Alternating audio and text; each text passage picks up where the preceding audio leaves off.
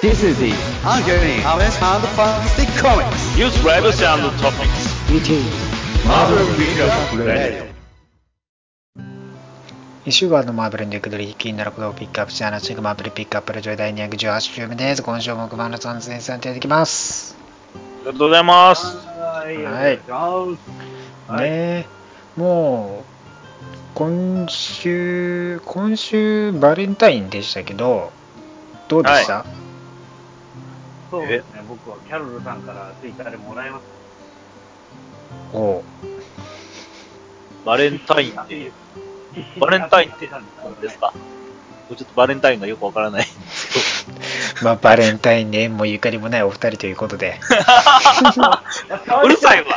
うるさいわ。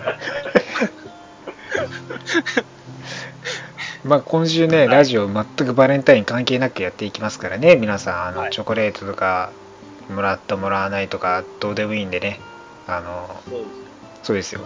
もうアメコミのことだけを考えててください。もらったチョコ全部ベノムに渡しなさいってね。黒いな塊が。そうそうそう。塊つながりでね。そう人間食わなくてもチョコレートで代用できますからね。そうですね。あなたの中にあるベノム大丈夫？大丈夫ってね。チョコ足りてる？まあ今週ねほんとね何もあのバレンタインとか思ったんですけど企画全然何も考えてなかったんで、あの普通に通常営業で行きますって はそうです。ということで最初のコーナーです。Beginning is Pick Up News. さあ今週のピックアップニュースまずはですねマーベルがトニー・スターク・アイアンマンのウォー・オブ・ザ・レルムスの隊員を発表しておりますはい。はい、はいえーまあ4月から始まるですね、ウォー・オブ・ザ・レルムスイベントですね、の、まあ、隊員が発表されております。まあ5月ですね、トニー・スターク・アイアンマンが退院してくるよと。えーライターがゲール・シモンがですね、えー担当して12号からの隊員となって、まあ、アイアマがアベンジャーズ基地、アベンジャーズマウンテンをね、マレックスの軍から守る重要な任務に就くと。まあ、これに、まあ、これによってね、シリーズで登場したキャラクターたちもね、えー協力して、まあ、トニーのチームがね、協力してアベンジャーズマウンテンの守備に当たっていくというところですね。まあ、このストーリーとしては、まあ、シモンはですね、まあ、アイアンマンのためのこうストーリーを数年前に思い浮かんだんだけど、まあこうはい。こういうね、なんかこうファンタジー要素というかね、そういう部分が必要で、まあ、偶然ね、この話が来たので、ちょうどやりたい、やりたかった私のアイデアが当てはまると、運命を感じたらしいんで、まあお、このトニー VS テンレルムスのヴィランたちの戦いがね、どう描かれていくのかですよ。そうですね。まあね、今、アベンジャーズの基地がね、あの山なんでね、相当でかいんで、まあ、それをどう守りきるのかって話ですよね。まあ、今のトニーのチーム的には、あれかな、やっぱ警備システムを強化していく感じの流れなんですかね。まあ、かなんでしょうカバー的にはドラゴンと戦ってますけど、多分、アイアンマンドラゴンと戦うんですかね。アイアンマンがドラゴンと戦う。まあ、フィンファンフーン的な感じですよね。そうそうですね。それを思い浮かびますよね、まずね。ねまあ、マレキスの出てこない。ねねまあテンレルムスのどんな奴らと奴らからねアベンジャーズマウンテンを守っていくのかトニーの活躍にも注目しておいてください、はい。えーそして同じくウォー・オブ・ザ・レルムスっての隊員でサイバートゥースがヴィランとして戻ってきます。はい。えおー。ー、まあ皆さんご存知の通りアベンジャーズ X メンアクシスの時に逆転して、はい。まあ X メンの一人としてね一応こう戦って数年過ごしてきたんですけど、まあえーその最近のウェポン X シリーズの最後で、まあえーウェポン X フォースがね勝手に結成してローガンと、やってましたね。えーウォーパスとかをね追い出してやってたんですけどで、まあ、そのシリーズの最後で、まあ、自分のね息子を地獄から解放するために、まあ、犠牲を払って、まあ、その結果彼が野生的な状態で戻ってきたということで、まあ、以前のセーバートゥースの方に戻りましたよという形でね、えー終わったんですけどようやく。ようやくでね、久々にその後登再登場してくると思いきや、ね、早速 X メンを襲ってくるとうん。いう流れでございます。しかも。そうです。しかもマレキスの軍と組んでやってくるという、はい。ね、ほどほど厄介な野郎だというところですね。いやな。めんどくさいやつ。はい。うん。ねまあそこら辺ね、どうなって、まあ野生的なんでね、そう、テンデルムスの動物たちと一緒にね、こう、獣集団の中に紛れてね、多分鎖につながれながらやってくるでしょうから。まあそこら辺もね、注目しながら、えー、ここら辺のね、ウォー・オブ・ザ・レルムスも楽しんでいただければなと思います。はいえー、ウォー・オブ・ザ・レルムスアンキャニ X メン2号は5月より発売予定です。はい。えーそして、ウォー・オブ・ザ・レルムスの隊員のミニシリーズ、ウォー・オブ・ザ・レルムス・スパイダーマンザ・リーグ・オブ・レルムスを発表しております。はい。はい。えー、まあ、ミニシリーズとしてですね、えー、ウォー・オブ・ザ・レルムス、スパイダーマンザ・リーグ・オブ・レルムスなんですけども、えー、ライターのシン・アイランあライアンとアーティストのニコレオによって描かれですね、まあ、えースパイダーマンはテンレルムズの戦士たちと協力してマレキスの軍に立ち向かっていくよという流れですね。で、メンバーはですね、ススクリュービアード・ザ・ドワーフ、アド・ザ・トロル、ロー・ブラッド・ルート・ザ・ウィザード、サー・アイボリー、サー・アイボリー・ハニー・ショット・ザ・ライト・エルフ、マウンテン・ジャイアント、そして地球代表のスパイダーマン。ね。皆さんご存知の通りの。で、ちょっとちょっとちょっと、スパイダーマン以外、誰一人と知らん。えー、知らない。えー、ご存知なわけないでしょ。えー、その、当たり前の彼はやめてもらっていいスクリュービアーズ・ザ・ドワーフですよ。初登場じゃないですか。あのね、全然初登場ではないです。あのそうまあまあまあ、前からいるキャラクターであるんですけど、まあ、まあ、神話、神話っていうか、まあ、テンレルムス系のキャはい。ラクターなんで、まあ、そういう界隈を、まあ、読んでないと、全然おもこうメインストーリー、メインストリームには来ないようなキャラクターたちなので、だってドワーフ、トロル、ウィザード、えーライトエルフ、マウンテンジャイアントですよ。はいそのキャラクターたちをあなた方は知っていますかと言われたら多分ほとんどの人が知らないという答えるでしょ知らない。知らない。知らないですよね。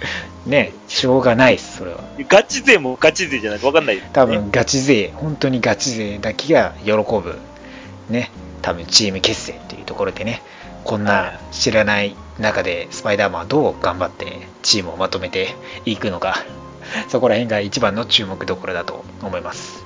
アメリカのガあの、なんやろ、ギーグが腹抱えて笑うタイプのやつや ね、スパイでこいつらと組んで何する気だよっていうね、アメイジングフレンズじゃなくてリーグオブレルムスですからね。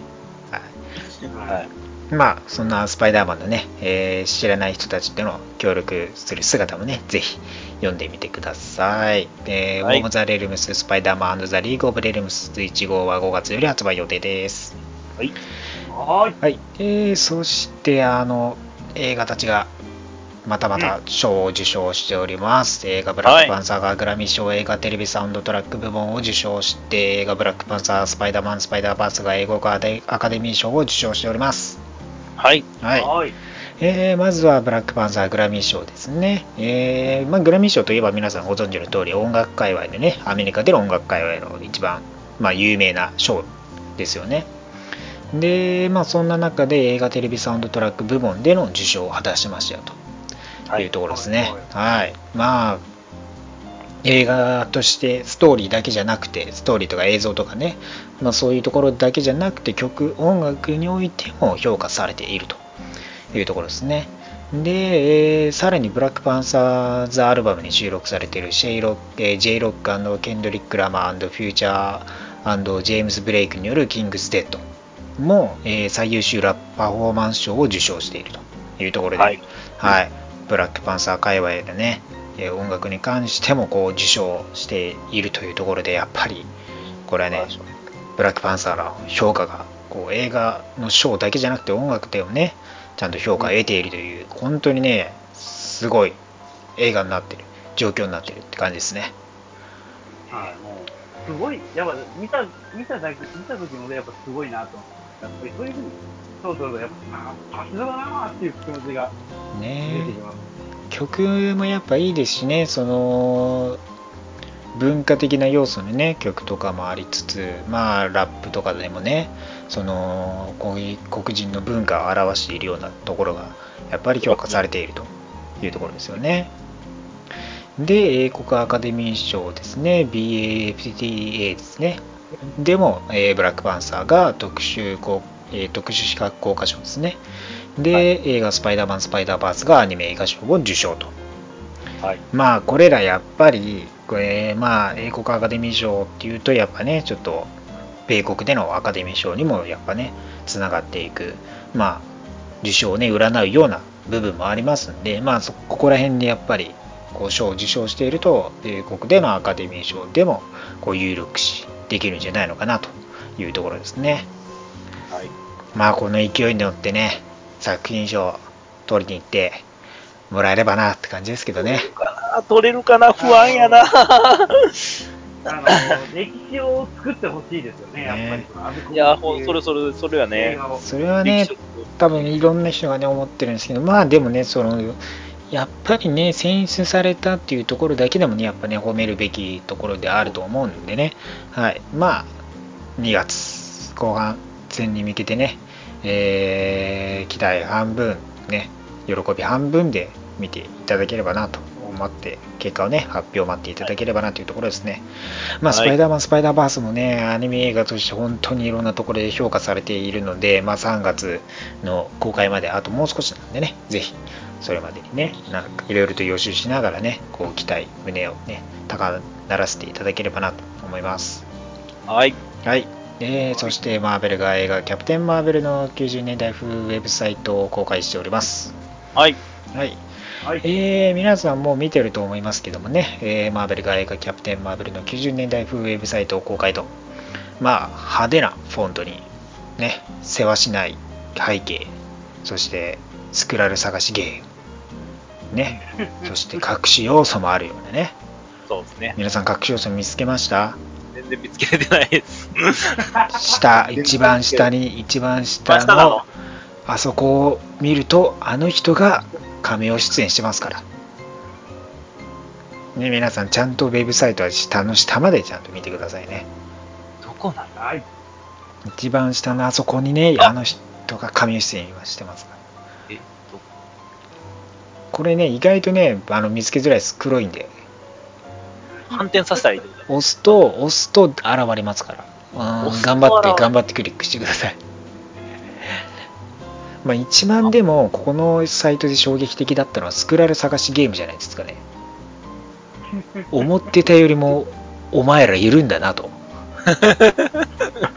私ね、皆さんそこがやっぱ一番思ったとこじゃないですかね。こう、まあヒントとしてね、あ映画のね、ヒントとしてね、こう、スクラル探しゲームがあるわけで、思ってたよりもいっぱいいると。で、スクラルっぽいなと思った人が意外とスクラルじゃないとかね。ありますから。ごちゃごちゃしてるなとしか思ってなかったですけど、このサイト。い いろいろとね見れ,、ま、見れたり遊べたりしますから、そこら辺もね、楽しんでいただければなと思います。はい。えー映画「キャプテン・マーベル」は2019年3月15日より日本公開予定です。えーはいそしてマーベルがプールで配信する大人向けアニメシリーズを発表しております。はい。はい。誰も待ち望んでいなかったあのアニメたちがやってきます。いや、いや、待ってたよ。俺は待ってた。え100ー、人に5人ぐらいは待ってます。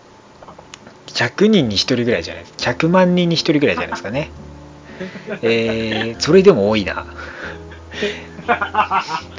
えーまあ、俳優のパットン・オズワルドがエグゼクティブプロデューサーを務めるモドック、えーあのケビン・スミスがエグゼクティブプロデューサーを務めるハワーズ・ダ・ダック、えーチェルシー・ハンドラーがエグゼクティブプロデューサーを務めるタイグランド・ダズラー。そしてヒットモンキーその後にザ・オフェンダーズがキャラクターたちが全員チームを組むと。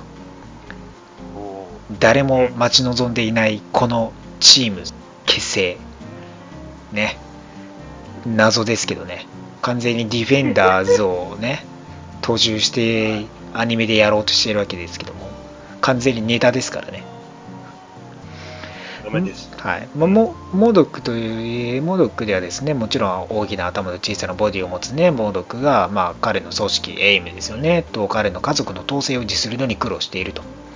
えーまあね、まあ、幹部トップとしてねあの組織運営に苦労している。そして家族との交流にねあの苦労しているようなねあの彼を見ると。まあ組織をねこう動かすっていうのも大変ですからね。思うように動いてくれないし家ではね家族が自分のことを虐げたりねそういう多分部分を描いていくんでしょう。で、ね。ヒットモンキーはですね、まあ、アメリカの暗殺者の幽霊によって指導された日本猿の復讐ストーリーで、まあ裏えー東京、ねえー裏社会で成り上がっていくストーリーを描いていくと。ねヒットモンキーも誰がね見たかったのかなと思う感じですけどね。ヒットモンキーのストーリーが、確かオリジンがどっかの翻訳に載ってたと思うんですよ。ああ、確かにどっか載ってたかもしれないですね。そう、そういうストーリーでやってくれるんやったら結構あれも面白かったんで、ねえ。まあ、いいと思う。そうですね。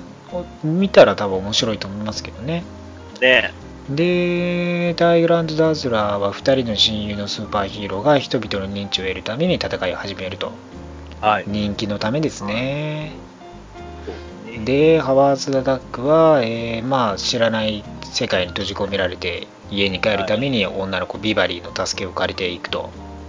ビバリー来た。ビバリー。例の、例の、多分あれでしょうね。例の映像から、ね、抜け出したいがために、例のね、映像作品から抜け出したいがためにビバリーと助けをね、借りながら脱出するでしょう。あ、そうなんですね。知らないですけどね。多分そうじゃないですか、やっぱでもね。そういうことを考えるとね。はい。はい。で、まあ、それらね、ヒーローた、えーヒーローっていうかね、はい、キャラクターたちが集まって、えーオフェンダーズを結成して、まあ、特定の地域を守るために宇宙の犯罪者と戦っていくよとはいいうような流れになるというところですね。まあ、具体的な日程とかはですね、えーまあ、まだ発表はされていないので、まあ、はいおいおい Hulu で配信されていく予定となっておりますんでね、まあ、一応ね、はい、そういう感じでやって、なんかね、Hulu で配信するよっていうのを頭の片隅の方に置いといていただければね、いいと思います。こんなこと多分これっきりやと思います。ね、ねネタしかないアニメシリーズですから再生数やばいんちゃうな。ね、ネタに走ってみんな見てくれるかなと思ったら本当に見ないっていう可能性もありますからね。それが一番な、いや、てかそうやと思うの、多分。うんね、めちゃめちゃ面白いってならん限り、そう多分。なんかもうほんまにネタでしかないような、なってしまうんだな。あの、後で見ようって思って、多分後が来ないパターン。もうだからなあ、もう2ヶ月ぐらいで消えてしまったりとかしてね。ねまあでもね、えー、Hulu オリジナルとしてね、配信されますんで、ぜひね、こちら Hulu 登録して、まあ、えー、Hulu といえば、ランナーベイズとか、クロークダガーも配信されてますんで、そちらを見るために、はい、サブ的にね、なんか暇だなと思った時に見れるようにしておけばいいと思います。そうそうしましょはい、う。そうし多分意外と面白いかもしれないんでね、はい、注目いやしておいてください。面白い絶対面白いと思う。はーい。はい。ね、ということで、今週のピックアップニュースは以上になります。はい。はい、ありがとうございます。Next to Topics. さあ、今週の先生プールの気になるトピックスは何でしょうか？はい、えー、今週のね、えー、そうなんですけども、えー、まあ、スパイダーバースが公開、まあ、もうすぐするということで、えー、まあ、アニマックスの方でね、スパイダーバース特別授業、小野くんと結城さんの、と、えー、宮野先生と番組が始まったんです。ああ、声優キャストたちで、はいはいはい、スパイダーバースのための勉強会が始まったと。はい始まった。はい。ただ、まあ、そのアニマックスに登録してなくて見れないんじゃないかっていう、ああ、アニマックスね。なんと、おー。YouTube では完全版が上がっております。えそうー、なんや。YouTube でも上がってるんですね。マジか。ほうほうほう。あの、YouTube で15分以上の映像へえ。まあ、まあ、生徒役に、えー、マイルズ・モラレスの声優、えー、小野賢章さん、えー、スパイダー、まあ、グエン、グエンの、えー声優さん、えー、結城葵さん、そして、えーピーター・パーカー役の、えー、ちょっとこれ、ちょっとあのーまあ、あの、宮野真守さんではなく、うん。飛びた、えー、ヤカオという、まあ、飛びたと書いてなんていうの？どういうこと？飛びたって書いて、なんていうの？飛びたと書いてとなんて？いう。え？飛びたしか読めないと思うよ。ピーター。です。ピーターさん。と、あ、と、ピーターね。飛びたでピーターだろ？めんどくせえ！で、で、でめんどくせ次は、あの、八、八、あの、数字の8と、えー加えるの、まあ、加えると、あと、まあ、夫のおで、なんて、え？8と、まあ、加える夫。なんと思う。え ?8 と加える夫？わかんない。っで、で名字がピーターなんですよ。てことは、パーカいや、パカオです。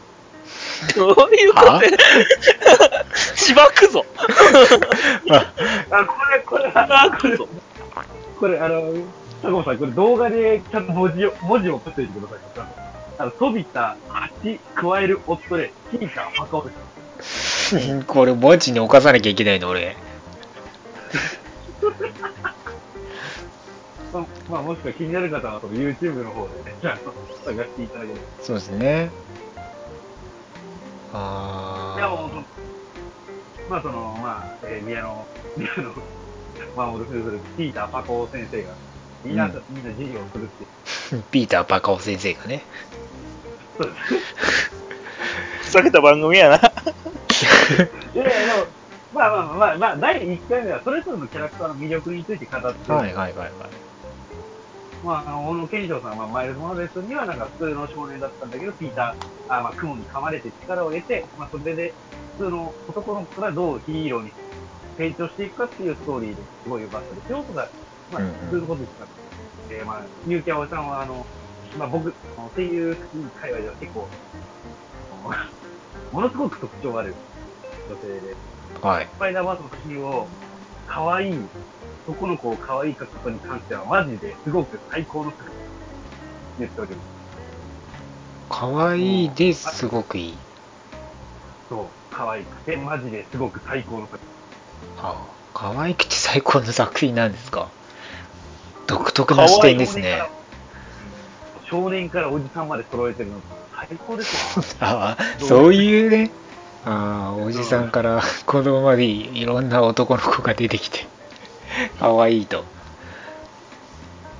まあ、あの、いい意味でね、うん。某女子なんですね、彼女。まあまあまあ。なるほどね。まあままあ結構見てて、結構衝撃的だったのが、はいマイルズ・モラレスがピーター、あの、スパイダーマンになった経緯って、あ、やっぱ話さないんだな、ピーターが亡くなって、後を継いだことあはなんか話やっぱ、やっぱそこって衝撃的でしたね。あんまり、やっぱスパイダーマン原作知らない人からすると、すごいネタバレなんだなっていう。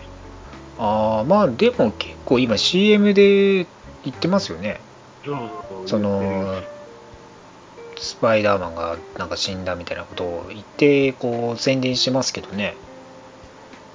まあ、宣伝してはいるんですけど、でも結構なんか CM 見ると直接的な表現ってあんまない。映画のベノムの時の坂は出ましたよ。あそれ以外のあ、表現結構ない。予告とかでは出すけど、そういう話には一応出さないでおくって感じなんですかね。そうそう。うん。まああの、ピーター・パカオ先生はなんか、ピーター・パーカーのことをなんか、やっぱり、ピーター・パーカーをやるためだけに生まれてた。まあやっぱりピーター・パーカー、大人になったピーター・パーカーも成長していくストーリーで、うん。やっぱ個々のキャラクターがみんな魅力的だから見てほしい。うんまあまだ第4回目の1回目なんでね、まだ、まあそれぞれのキャラクターについて、ああ、全4回なんですね。うそうそう。ん。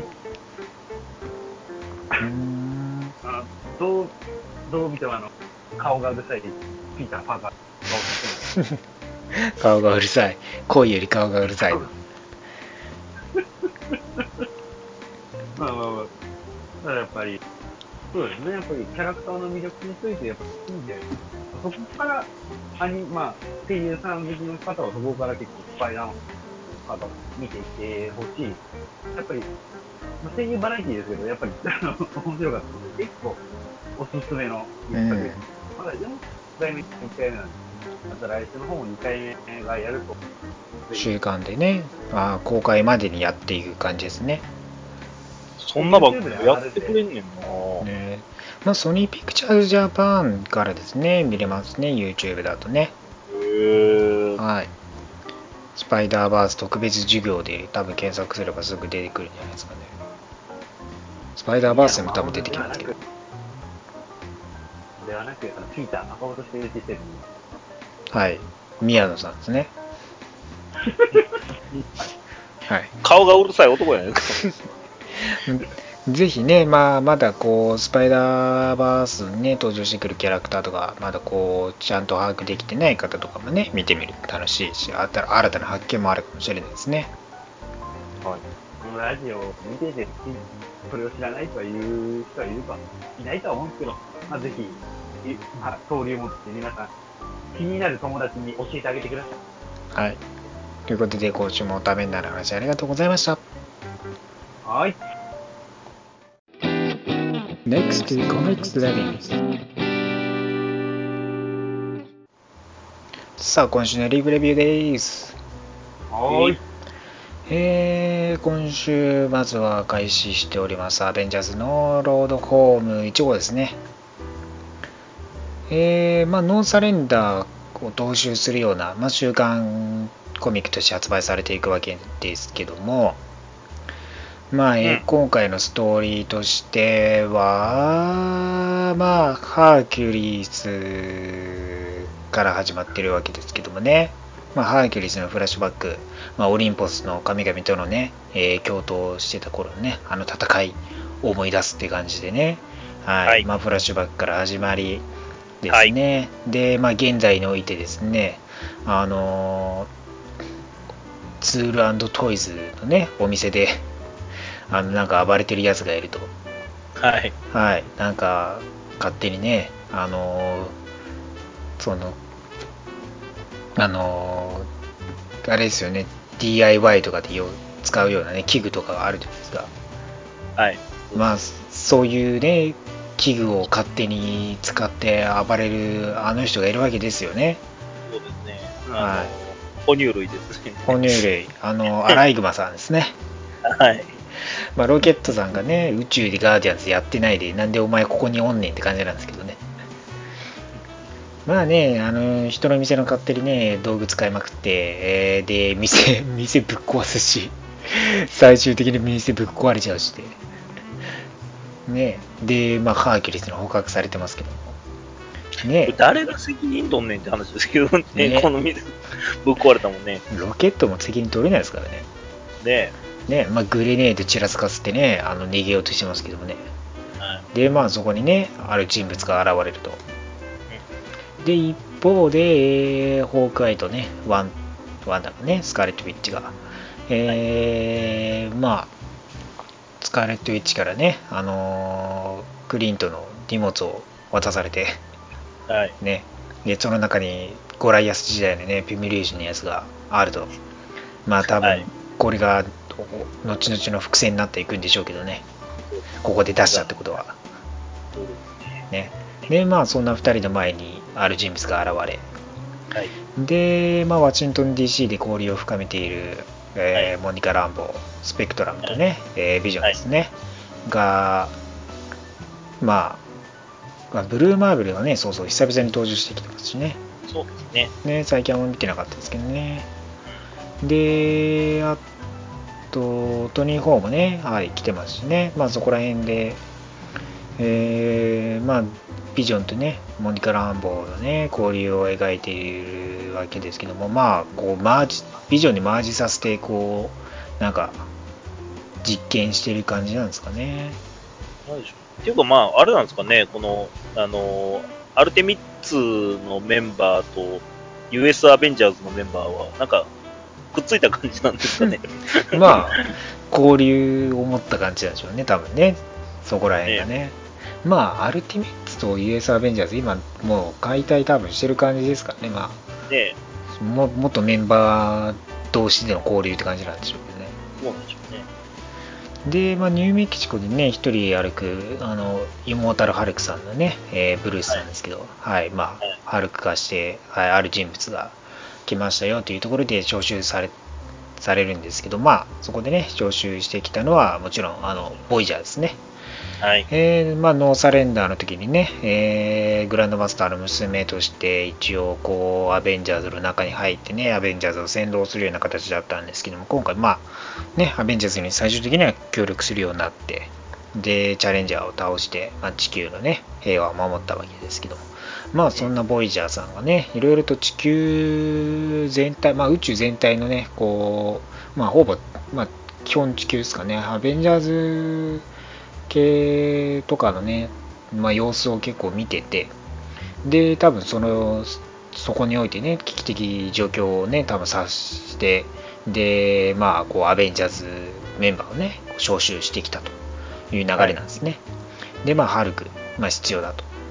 でそれからビジョンとかねはい。もう必要だと。でまあスカーレット・ウィッチが必要だと。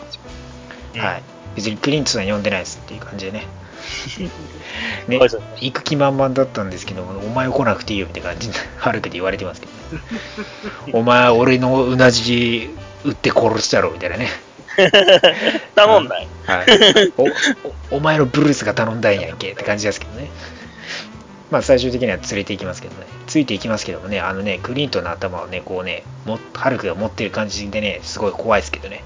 怖い、握りつぶしと。ね。撫でてんのか握りつぶすのかどっちなんだって感じですけどね。で、まあね、えーそこに、えーもちろんね、ハーキュリスとロケットのところも来て、で、ハーキュリスのね、必要だと。で、あのーロもちろんね、あのロケットって言ってね、ハルクさんがね、ロケットの話しかけてますけど、はい。ね、もちろんこうロケット初登場時、ハルクさんとハルク氏でね、登場してますから、この2人のね、交流が、なんか久々に見るとね、なんか感慨深いなと思いますよね。そうですね。ね、ヘイハルクって言ってるところでね。まあね、ロケットさんね、自分関係ないんで帰りますって感じでね、あの、行こうとしたんですけどね、完全にハルクに捕まって一緒に連れて行かれてますけどもね。はい。で、行った先がですね、そう、ハーキュリスのね、故郷であれ、オリンポスのね、神々が住む場所ですよね。まあ、そこで破壊されているような状況でね、えー多くの人物たちが殺されているわけですよ。オリンポスの神々たちが。なかなかオリンポスの方に触れるのってなかなかないですよね。ね、あんまないですよね。最近だとカオスウォーぐらいですかね。ああ、カオスもだいぶ前、だいぶ前でもないそれでも、まあ、結構前なんですけどね。そうですね、もう。はい。ぐらいですかね。まあでも本当にね、久々で、で、はいまあハーキュリスのね、あの、兄弟のね、えーアテナのね、やられ、殺し、ややられちゃって死んじゃうんですけどね。はい。で、まあそこで誰の仕業かと言いますと、もちろんオリンポスのね、神々である、あの、ノックスなわけですよね。うん。はい、まあ、ニュクスとしても知られるね、夜の、オリンポスの夜の女神ですよね。はい、が、まあ、暗躍していて、彼女たちがね、えー彼女との戦いになるわけですけどもね。はい、まあ、はい。しかもね、これ閉鎖されて、ここから出られないようにされてしまうというところで、ノーロードホームですよね。家に帰れるからね、っていうところがね、つながっていくという感じですね。はい、そんな感じで集められたね、このキャラクターたち、どはい。うね、まあ、こう、まあ、ノーサレンダーの時もそうなんですけど、まあ、こう、本当に中アベンジャーズの、まあ、中心というか、まあ、こいつらだよねっていうビッグスリーとか、まあ、本当にこう、キャプテン、いわゆるキャプテンと呼ばれるようなこうリーダー的なところから外したね、まあ、キャラクターたちを集めているわけですけども、はい。まあそんなこうアベンジャーっていうね、その誇りをも持つ意味でもね、こうノーサレンダー描いてるっていうところで、まあ逆にこうサブ、まあサブメインだけども、ちょっとこうね、みんなが思っているところよりは若干外れたキャラっていう。そうですね。まあ準主役的なそう。立ち。ね、そう、まあいうところ。まあ、ハルクは主役だったんですけど、まあ、そういうキャラクターたちを集めてのね、まあ、だからリーダー格ではないキャラクターたちがどうこう対処していくのかっていうところなんですよね。でもバランスはすごく取れてるし、経験値もしっかりあるし、そうなんですよ実ね。はだいぶ、あれなんですけどね、高スペックなチームやと、そうそうそう。まあだから、高スペックなのをビジョンが、えーボイジャーが選んで、あの、連れてきたんですけど、あの、いらない人も、いらない、いらないっていうか、普通の人も、そう、普通な人も連れて行かれている。普通な人を代表で言うな。いつも言われるけど、ね、まあ、もう来てると。まあ、まあ、ホークアイいるとね、ある程度こう、活躍す、ね、絶対させられるんでね。サポート的な感じうん。はしっかり。割といいとこ取りしていくんでね、彼はね。うんまあそんなキャラクター弁々たちがね、どう立ち向かっていくのかね、協力、はい本当にできるのかっていうね、特にロケット。そう。ロケットもね。いや、でも、ゴライアスみたいな、久しぶりに。ねえ、だからほうクリンとね、ゴライアスフラグがね、今あるんでね、そいれやるんじゃないのかなって気もしますけどね。はい、まあこちらもね、週間として発売されていくんで、全10号ですんでね、はい、また10週連続で発売されていきますので、ぜひ注目しておいてください。はい。はいはーい。えー、そして、えー、ミズ・マーベル38号ですね。えーレガシーナンバーでは57号というところで、5周年、はい。はい、彼女がね、ミズ・マーベルとして初登場してから5周年が経ったこのはい時に、えー、G. ウィロー・ウィルソンによるシリーズが最後とうん。なっております。はい。まあ、えー、カマルちゃん、ミズ・マーベルを生み出した G. ウィロー・ウィルソンがね、手掛ける、えー、ミズ・マーベルとしてはこれが最後というところで、えーまあ、ね、感慨深いな、もう5年経ったのかっていうところもね、ありつつですけどね。はい。まだまだなんか若いヒーローのイメージがありましたけど、ね、まあこの5年という中でいろんな経験値をね積んできた、えーまあ、彼女なんですけども、まあそんなね最後のねまあジー・ウィル・ウィルソンがね、えー生みの親の彼女が手掛ける最後としてはまあある意味では特別な号ではないです。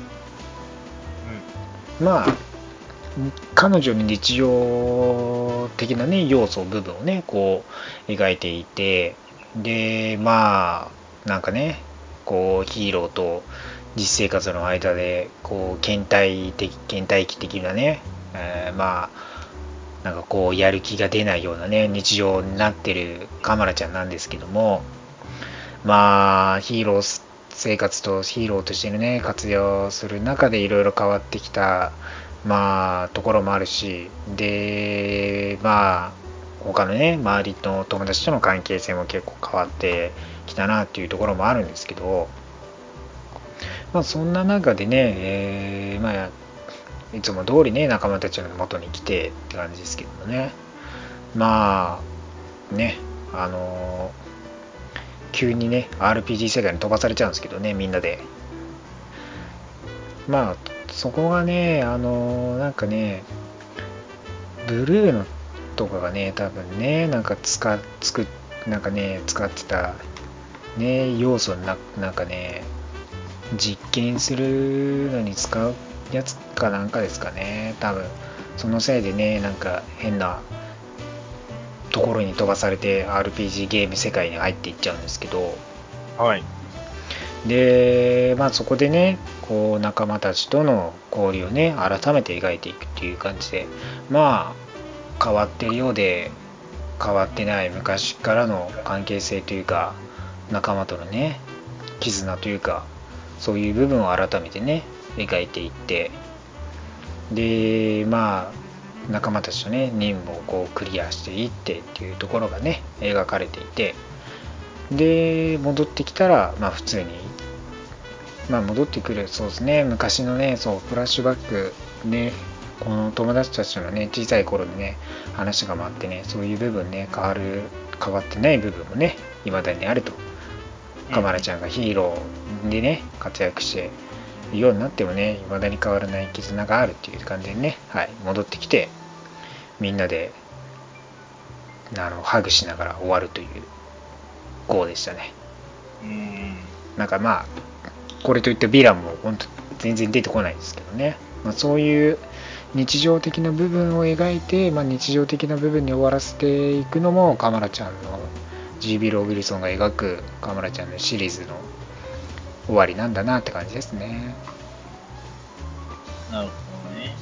うんまあまだねあのミズ・マーベルのソロシリーズは終わらずマグニフィセント・ミズ・マーベルとしてねサラディン・アフメッドが描いて、えー描いていくようなね、えーシリーズが始まりますんでまあそちらもね読んでみていただければいいですしあとはマーベルチームアップでもスパイダーマンとのチームアップがねありますから、まあ、しかもチャンピオンズチームリーダーとしてもね活躍してますからね。まあいろんなところでカマラちゃんを見ることができるんでね。まあこのジビロ・ウィルソンの終わシリーズは終わりますけどもね。引き続きカマラちゃんを追っていただければなと思います。はい。はい。はい。えー、そして、そうですね、えー、エイジ・オブ・エックスマン、ネクスト・ジェンですね。あのーまあ、えーエイジ・オブ・エックスマン、まあ、X マンがね、生み出した理想郷、ミュータントとしての理想郷流なわけですけども、まあ、主人公としてはグロブなんですよね。えーまあ、グローブが、一応主人公としてこう続いていくんですけどもまあキャラクター的にはねあの学生たちは変わらずっていう感じで。あのいやあのエクスターミネーションの時に登場してきたあのエイハブに協力していたあの幼いミュータント兄弟いたじゃないですか。男女の。あの精神操作してみんなをハウンド化させてた。まああの2人も実はこの学園に参加しているっていう世界でまあ結構ねそこら辺の違いがあるんですけど、まあ、グローブがね実はねそのボディのせいなのかね一応ねそのテレパシー能力遮断できたらしく結構ね前のこの飛ばされる前の世界の記憶をね多分片鱗として持ってるんですよね。でまあそんな中で過ごしていっててでまあ学園生活普通にねして和気あいあいとしているかと思えばまあねこのまあ偏ったというかまあこうこのねユートピア理想郷ゆえになこの指導の仕方とかがねまあ割と危ぶまれるようなねまあところがあるわけ描かれているわけですよ。一方的なまあ完全に子供のこう個性というかまあ個性っていうかなんていうか自我を抑え抑えつけてるというかね。まあこうあるべきっていうのを押し付けられてるようなね部分があるんですけどね。でまあそれからちょっとでもそれていってしまうとまあブローブとかねみたいにエクスまあこうエクストリミストっていうまあこうねあの外れたねこのユートピアからね外れていってしまうような人物を取り締まるようなねまああこの過激なね感じでこう取り締まられちゃうんですよね。もうだから取り締まられるようになったらもう逃げるしかないみたいな感じになっちゃうんですよね。でつかそうまあそれで捕まったらあのビショップみたいに刑務所を送るみたいな感じなんですよねでまあこのグローブのね記憶として今まあ家がね火事状態でまあ火を受け止めてそこからねなんかこうグローブがなんかこう感じ取る感じなんで多分そこら辺が関係してるのかなっていう。で最終的にアーマーさんがねあのいるんですけどグローブのなんかねこれねグローブがね火自分の腕に火まとってねはい。この道しかないんだこの道しかないんだっつってねアーマーを襲い始めるっていうやばい感じで終わってるやばい、やばいな。あいつ見た目もやばいから。見た目もやばいのに や最ばいね最後狂気じみてて超やべえと思って 終わってます腕に火つけて火覚えながら襲っててでまあ次の2号のカバー見るとあの、はい。みんなねそのグローブのあのなんかゼリー状のやつぶちまけられてる。顔が上半身をねぶちまけられてるようなやつで終わってるんで、やつなんで次回以降も グローブの狂気が続くかもしれないですけど。怖いな。ね。まあ彼のおかげでもしかしたら戻れるかもしれないですけどね。それはないかもしれないですね。いや、どうでしょうね。そんな活躍見せてくれるのかな？今になってくれたら嬉しいですけどね。ねピンクゼリーさんねピンクゼリー。はい。ねまあエイジ・オブ・エックスマンね他にもねえー、隊員として入ってきますんでねそこら辺も読んでみてくださいであとはマーベルズ1号はい。えーマーベルズアナンテテイティッドですね。アノテイティッド1号発売されてて、はい。まあ、マーベルズの、あのーストーリーそのまま変わらないんですけど、マーベルズ051号で、えー内容変わらないんですけど、はい。まあ、何を隠そうですね、やっぱこう、本編に加え、えーアレックス・ロスらによる、こう、解説とかね、えーまあ、クリエイターによる解説とかが、ひあの、コマ、どこのコマを、こう、前のコミック、ここからのコマを、こう、描いているとか、はい。あまあここをねこう使っているよとかこうネイモアさんのこのシーンはここのコミックの時のを参考に描いてるよとかねそういうのも全部解説付きで、はい、入ってましてまあもちろんこういう時にある脚本ねスクリプトも全部収録されているとこれなんでマーベルズマーベルズ好きの人としては多分買っていった方がいい一冊ですね。ほんといろんな情報てんこ盛りで入ってるんで、まあ結構マーベルズ読んでる人多いと思うんですけどね、まあ、そこら辺もっと解説詳しく知れるっていうところで、はい、いろいろとね資料として載ってかってるんで、まあ、このシリーズねマーベルズ好きな人はね一冊毎週毎月か買っていった方がいいと思いますね。マーベルズの豪華版みたいな。うんまあディレクターズカットみたいなのでたまにねこのコミック発売されるんでそういう感じですよねまあ、マーベルズでも25周年、マーベルズ80周年ね、合わせての記念としてね、発売されていきますんで、まあ、こちらね、シリーズとして一通り集めてみることをお勧めします。はい。はい。はい。まあ、今週こんな感じですかね。あと何かありますか？いや、僕はないですね。これぐらいですね。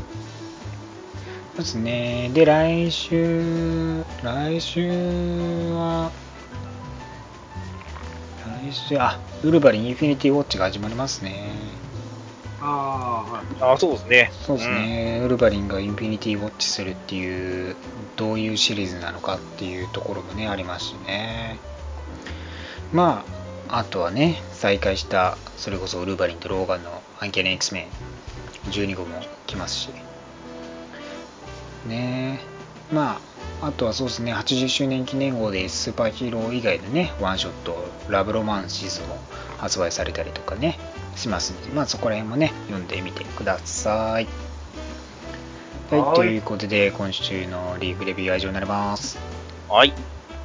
はい。Sorry, covers all this week. さあ、今週の話題はマーベル80周年、マーベルを振り返る30年代編です。はーい。はい。はーい。えー、いよいよね、今年マーベル80周年というところで振り返っていく企画をね、したいなというところで、まあ、マーベルヒストリーとしてですね、えー、マーベルのね、各年代についてね、出来事とかを軽くね、振り返っていければなと思います。というところで、まず最初、ね、マーベルコミックス1号が発売された1980年代、1930年代、1930年代ですね、を振り返っていこうと。とは言っても、1939年なわけですよね。はい。そうですね。30年代って言われても、も39年しかないんですけどね。はい。もちろん80周年なんて80年前のね、この年なわけですけど、そうですね。はい。まあ、えー、雑誌、パルプマガジンとかね、の出版とかに携わっていたマーティン・グッドマンが、えー、タイムリーコミックスをね、えー、設立して、で、後のこれがマーベルコミックスになっていくんですけども、まあ、グッドマンが一応この、コミックね、会社を作ろうと。まあ、スーパー、最近のこのスーパーヒーローのね、こう動向を見てて、まあ、ね、売れ行きがいい感じなんじゃないかというところで、で、まあ、マーベルコミックス1号をね、作る上で、この、ファニーズっていう会社のね、そのコミックの、こう、原案というかね、アイデア的なものを、まあ、契約してもらって、で、はい。マーベルコミックスが発売していくんですけど、実は、この厳密に言うと、だからネイマーとかは、初登場がマーベルコミックス1号じゃないんですよね。実は。厳密に言うと。うん。そうですそね。のだからファニーコミックスが発行して、えーまあ、発行しようとしていた、まあ、モーションピクチャーズ・ファニーズ・ウィークリー1号っていう,、はいいうまあ、コミックがね、はいはいまあ、映画での配布用、宣伝配布用として、あの子供にね、向けてこう無料で配映画館で配布するようなコミックとして、えー最初に描いていたのが、このネイモアの元々のね、原案なわけですよね。誰も読んだことないですけどね。誰も読んだことない。それこそ 発掘されたぐらいな感じですから。それもね、そう、なんかサンプルがすごく少ないんですよね。あの、発行したのが。うん。で、手に入るのも多分、本当に無理なレベルなんで。まあだから、そういう、まあ、まあ、このネーマーでね、オリジンも書かれてたんですけど、そっから、そっから、まあ、引用し、まあ、引っ張ってきて、マーベルコミックスで、まあ、拡大して描いていったという流れがあるんですよね。まあ、なんでね、こう、まあ、マーベルコミックスではないんですけどね、まあ、最初のこうアイデアとしてはそこにあった。アメリカンエースがね、アメリカンエースとネイマーさんですよね、これね。で、発売し、発売じゃないんですね。この宣伝で発行しようとしていたっていうのがあって、はいで、まあ、実際に発売されたのはもちろんマーベルコミックス1号だと。うん。いうところなんですよね。で、このマーベルコミックス1号が発売されて、いよいよマーベルっていうね、後々につながっていくこのね、コミックスが一番最初に発売されて、で、まあカバーはもちろん皆さんご存知の通り、ヒューマントーチのあの例のね、カバーなわけですよと。はい。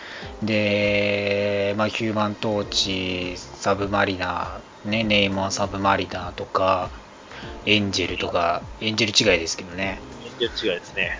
とか、あと、マスクドライダーとかね、あとレイ、レイダー。レイダー、うん。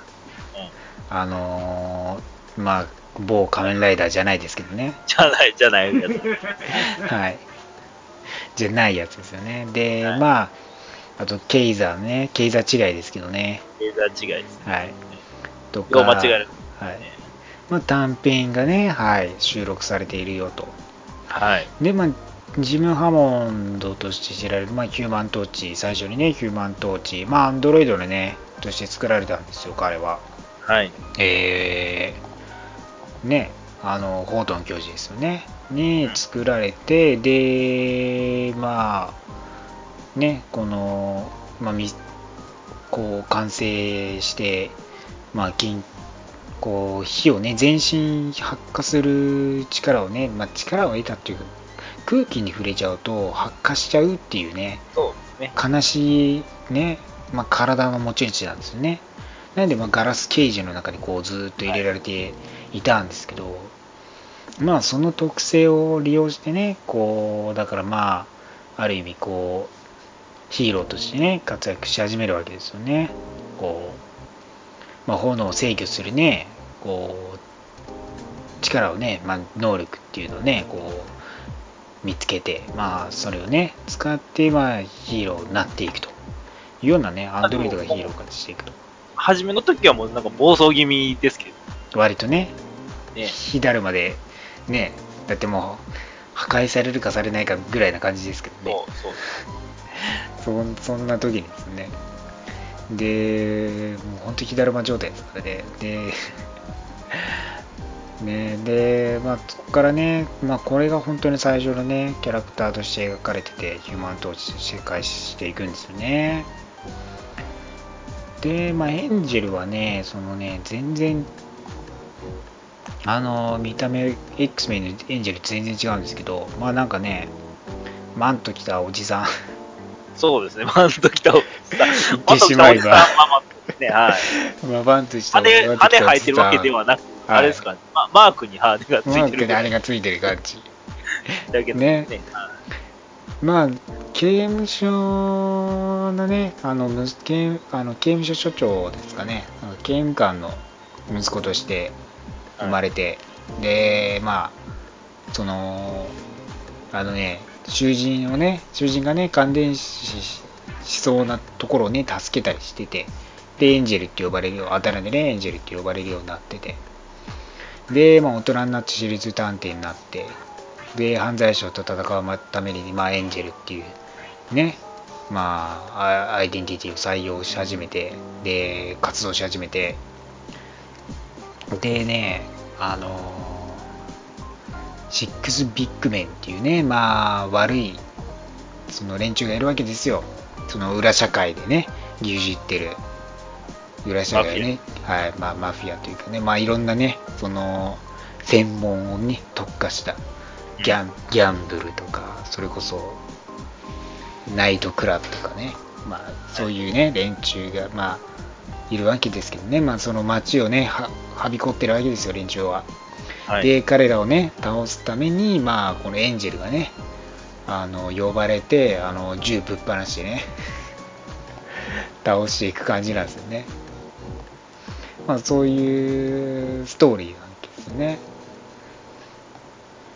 ねまあエンジェルだからそこででまあ次あとネーモネーマーさんですよね。サブマリなんですよねネイマーさんは、まあ、あの、ダイバーがね、その、ナンパ船をね、こう見つけてっていうところで、ネイマーさん、ね、見つかって、あの、何海荒らすんじゃねえって感じで、まあ、殴られですよね。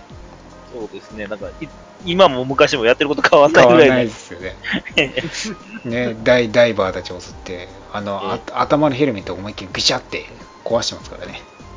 そんなことしたら死ぬだろうって感じですけど、即死ですからね。ね、あの潰れを死ぬだろうって感じのぐらい潰してますからね、平気で。いい意味で悪い、いい意味でも悪い意味でも変わってないんですね、レイモーさんは。そうですね。ね。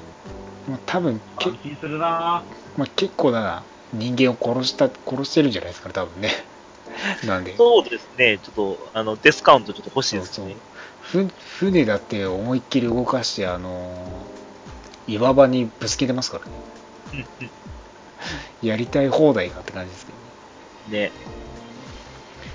ねえまああとそうですねえーマスクドレイダーですねまあその途中売れ途中売れっていう嫌なやつが現れてその嫌なやつを追っ払おうとしたらなんか保安官にね捕まってなんかね保安官もある意味こうね裏でつながってって感じでねこうマスクドレイダーが逃げ出してこう仮面をかぶねマスクしてね黒い布をあ。黒い布を顔にぐるぐる巻いて怪しすぎるでしょ。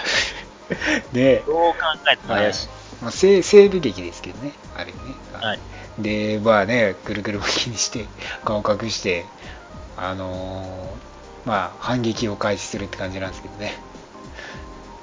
もちろんね西部劇なんでねあの殺してねあのメモ書き書いてねやってますからね。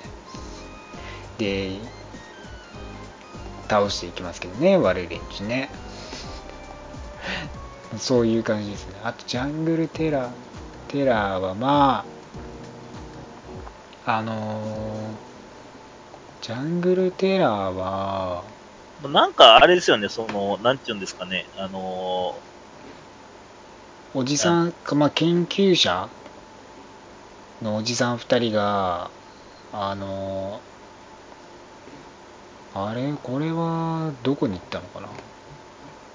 インディ・ジョーンズ的な感じじゃないですか？多分あ南アメリカそうアマゾンですね、そうそう。アマゾンジャングルに行って、まあ、船落ちてあ船じゃない飛行機落ちて飛行機もねすぐ落ちちゃうんですよね。あのねこのコミックで飛行機2回落ちてますからね。ああ、そっか、そうやわ。よく落ちるんですよね ネタ被ってんねやわ。そうそうまあこの原住民とねあのー交流を深めていく感じですけどね。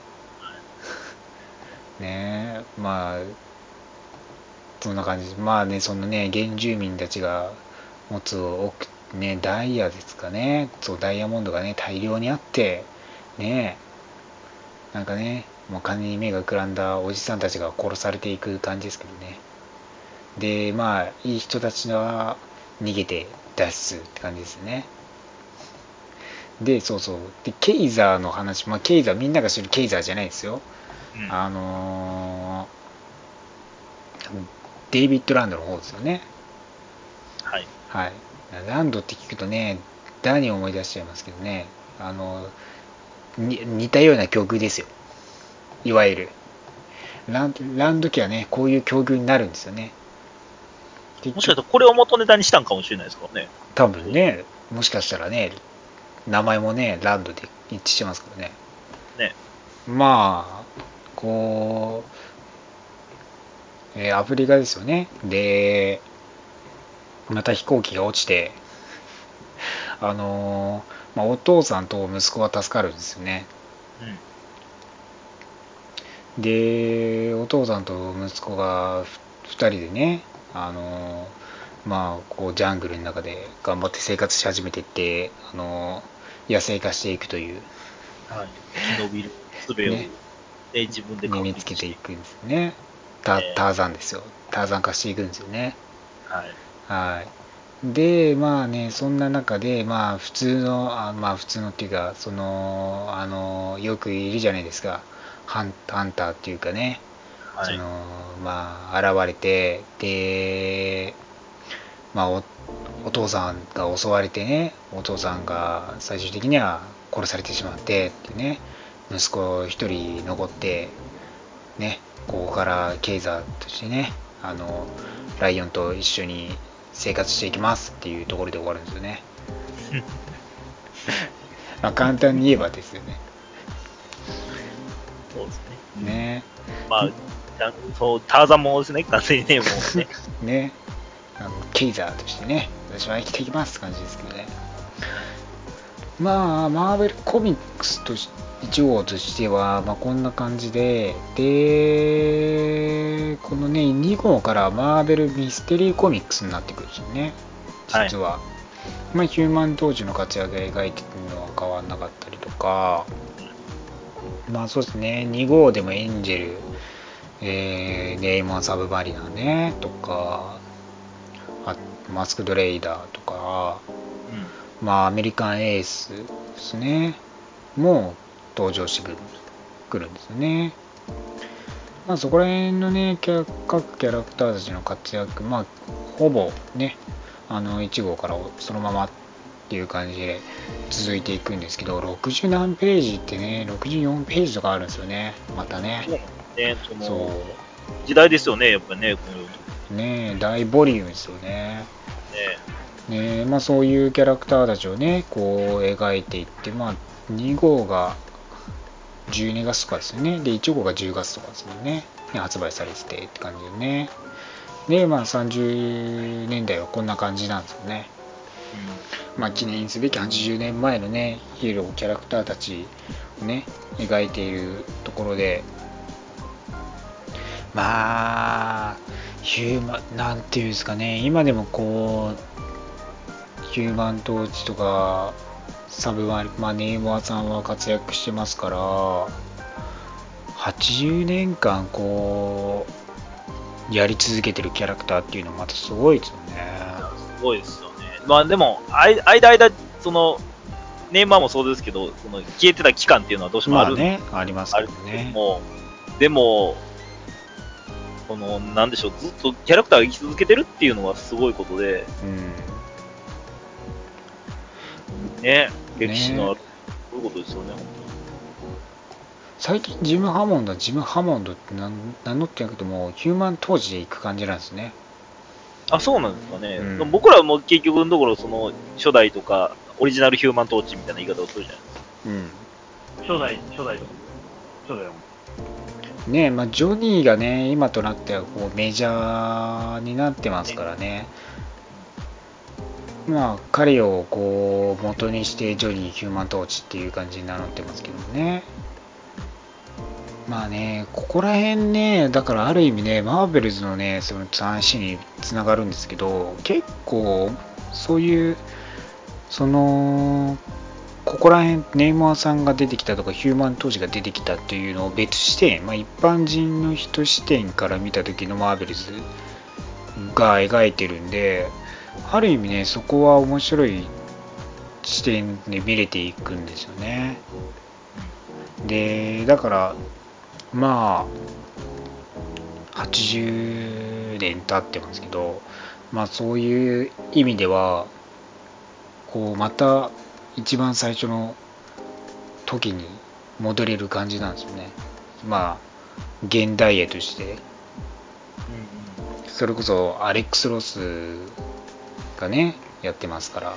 そうですね。すごい綺麗な絵で、うんあの人が中の絵まで全部描いてくれるってすごいことなんですよね、結構ね。ねう。やばいよね。来ちゃうんじゃないかっていうぐらい。そう、綺麗、綺麗なんですよね。まあ、カバーでやっぱりアーティストとしてやってますからね。そう、だからね、最初のこの初期の頃、特に、まあ、マーベルコミックス読んだ、読んで、このマーベルズを読むと、別の視点から見るとね、面白くて、それこそ初登場時の、ね、まあ、この作中のね、あの年代とかはまた違いますけど、まあ、そういう意味では80年前にタイムスリップできる感じなんでね、そういう読み方もしても面白いと思いますけどね。まあ、だからね、逆に言うとね、このマーベルコミックスの時、このネイマーさんとヒューマントーチ以外がやっぱね、あんまりメジャーになれなならなかったんでね、使いどころ難しいですよね。だから余計この2人がこう取り上げられることが多いんですけどね。そうね。ねまあ、ほぼ政治世界最初のヒーローってい言っていいんじゃないですかね、多分ね。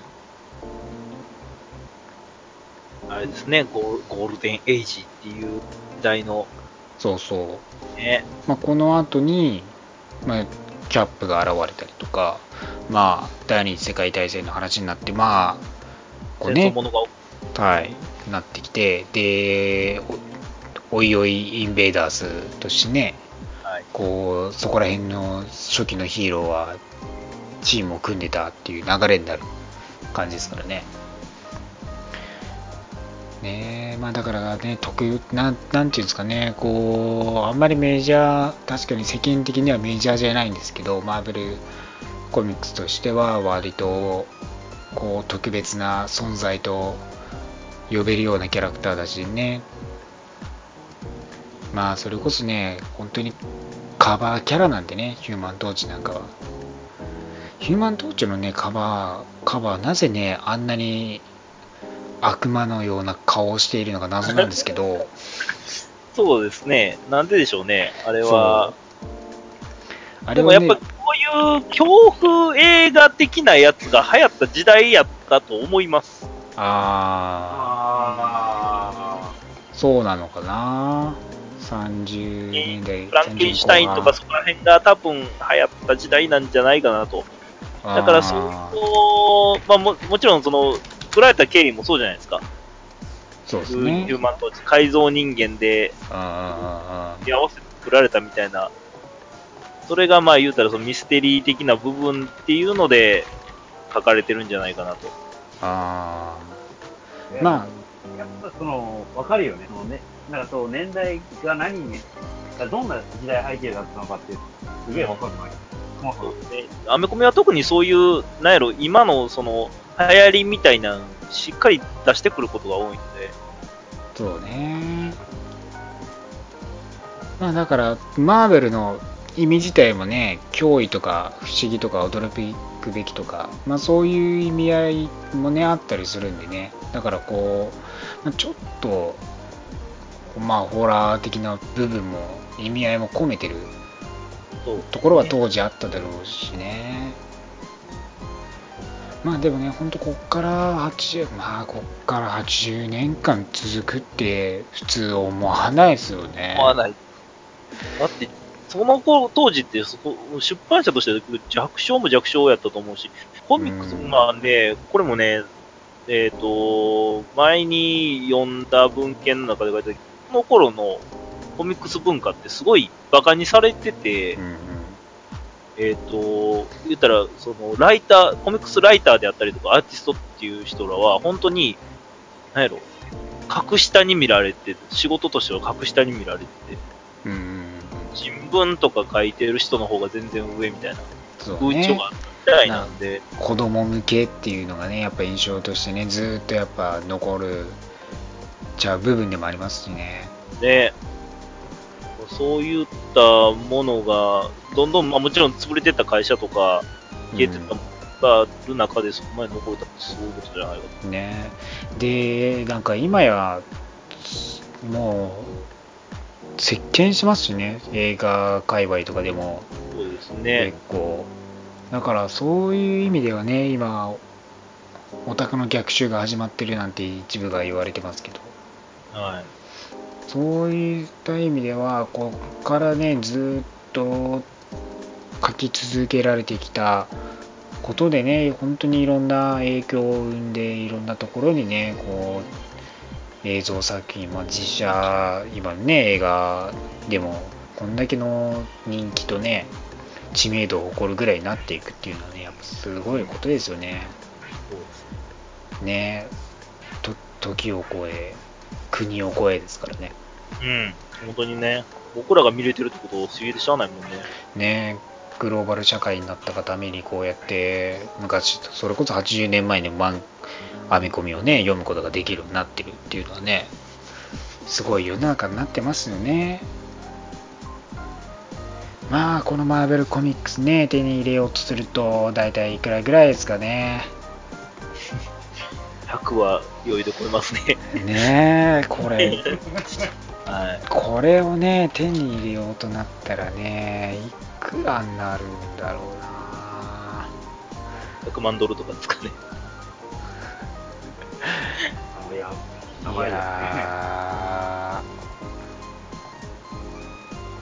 ーねえ軽くさ多分世の中に100冊ないと思うんですよね。うん最まあでもまあ今見れるうん今はあれかあの大阪行けば見れますよね。まあ、大阪も見れますけど、まあそうですね、それぐらいしか多分見る方法がないです、多分ね本当現物見ることってなかなかできないと思うんでそうですね。本当に今のうちに多分大阪行って見といた方がいいですよ。一番価値のあるコミックスだと思いますよ。ねえ。あれ CGC になってますもんね。GC、3、2か3ぐらいだと。ねえ CGC 入ってますからね。だからああ今目にすることは本当にできないですよね。デジタルだから今見れてるようなところで。えー多分どこのオークション探しても多分出てないと思う。相当出ないんですかね。あんまりねそこら辺の事情を知らないんですけど結構マーケットでは出てないのかな。出るようなもんじゃないと、もう、持ってるコレクターは売らないし、うんっていうようなもんやと思うんですけど。まあ皆さん見つけたら多分買った方がいいんじゃないですか。即即買いぐらいすなごいこと言うけど今、さらっとすごいこと言って。即買いぐらいした方がいいんじゃないですか。あるっつって。その、その、なんだろうな、帰国をしたくなければヘリを買えばいいんだ。暴論だよ。ねえまあまあ買えるかどうかはわからないですけどぜひあのいろんなところで探してもしかしたら古本屋でねあの価値を知らずに売られていることが万が一にもなきにしもあらずいやないけどな日んとなくずないわ。ないね。なんとなく探してみてくださいアメリカのなんか昔からのナヤンの中にひっそりと置かれてるぐらいのレベルじゃないいやでもアメリカだったらねもうバレちゃうもんすぐ。あこれ？ってなると思う。いやもうなんかもうあれじゃない。だからもう、もうあれだよ。おじいちゃんちおとか、おおじいちゃんが持ってた本なんだけど、大体捨てら今の子欲しいのかいみたいな。大体捨てられちゃうんだよねでもね。そういうのって結構ね。もう、あれじゃない、もう身寄りもなくて、誰もなんか、ね、ねえ。多分もっとあったんだろうけどね。捨てられちゃうんだよね。残念ながらね。ねえ。まあ、ぜひね30年前のねこういうコミック。まあ今だったら本当 TPB とかで記念ものとかであの収録されたりするのでまあそういうところからね、えーぜひ読んでみるとか、まあ、コミックデジタルでもね配信されているんでそういうところでねはい見ていただければなと読んでみていただければなと思いますはい。はーい。ということで今週はマーベルの30年代を振り返りました、この後も多分、はい。はあの2010年代まで振り返っていく予定です。今年中に。お。うん、お。8, 8回8回やればねいけますからね、はい、意外と、意外と近い。80年代ですからね8回ぐらい多中分途中分からへんな、どのぐらいの時期なんか。89ぐらいうんですかね。多分ね、途中全然喋ることない時ありますよ。ヒーローものが全然普及されてない時期があ なない時期がありますもんね。分かんない時期が。た だただ、ただただ俺と熊さんがその授業を受けてる感じに メモ取るわ、メモ。はい。っていう感じで、皆さんもね、ぜひね、マーベルの歴史をね、振り返ったり、調べてみていただければなと思います。はい。はい。ということで、今週は以上ですけども、何か言い残したことございますか？ちょさっき言ってましたけど、そのマーベル展がですね、うんもう今週末で終わりですね。えー、今週末で終わっちゃうの？2月17で最終なので、あー、もう2月ほんまに見れる17ですね。ないので、はい。最後に皆様、ぜひね。最後どう、むっちゃ混んでんのかな？どうなんやろねえ、やっぱ最後の一目見たいんじゃないですかね、やっぱね、最後だし、もう終わりだしって。な。2回見に行って、最後もう一回見に行こうかな？どうしようかなって。ねえ、見に行けるうちにね、もう終わっちゃうんで見に行っといた方がいいですよ。ね。はい。センさんは何かありますか？そうです。えー皆さんえーピーター・パカオ先生のピーター・パカオン先生の授業を受けると。はそうですね。い。それで、スパイダーバースに備えましょう。はい。もうスパイダーバースもそうですね、1ヶ月も来てますからね、ぜひ、はい、はい予習しておいてください。はい。はい。はい。今週は以上です。また来週お会いしましょう。バイバイ。来週も、ラジオの前に、アッセンブレンブレン